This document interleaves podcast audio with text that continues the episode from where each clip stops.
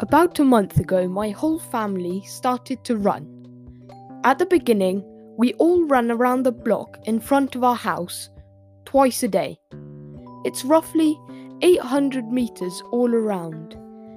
And so every morning before school, I ran 1.6 kilometers with my brother. My parents and my sister did it after us because they were slightly slower. We did these two rounds every day for about a week before we moved up to doing three rounds a day.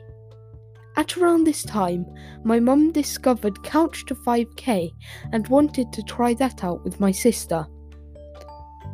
I don't know if it's available in America, but if you aren't familiar with it, it's an app created by the BBC and the NHS for people who wouldn't usually run to get into running. They've got comedians and famous runners to do the voices. It's a course that progresses over nine weeks, where every week you have to do a harder running exercise than the previous week. And by the end of the three months, the aim is to be able to do 5k in half an hour. So, after, after a week of running, my sister and my mum started using Couch to 5k. My dad had started to do it really early, right after he woke up before breakfast, and my brother and I moved up to doing three laps of the block, and then eventually four. As you probably expect, running the same 800 meter route every day over and over starts to get a bit boring. So, when I had an afternoon off from school where you're supposed to do some exercise, I ran 13 kilometres in the afternoon, seven of which were with a friend around the fields around his house. I really enjoyed having a bit of different scenery and meeting someone outside of my family.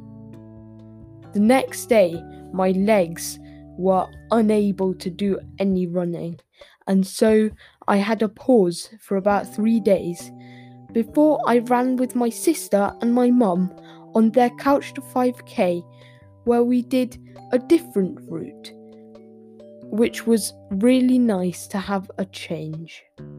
So, my brother and I did that route three times every two days in the morning. That equated to about 5k, which I was really happy to manage to do.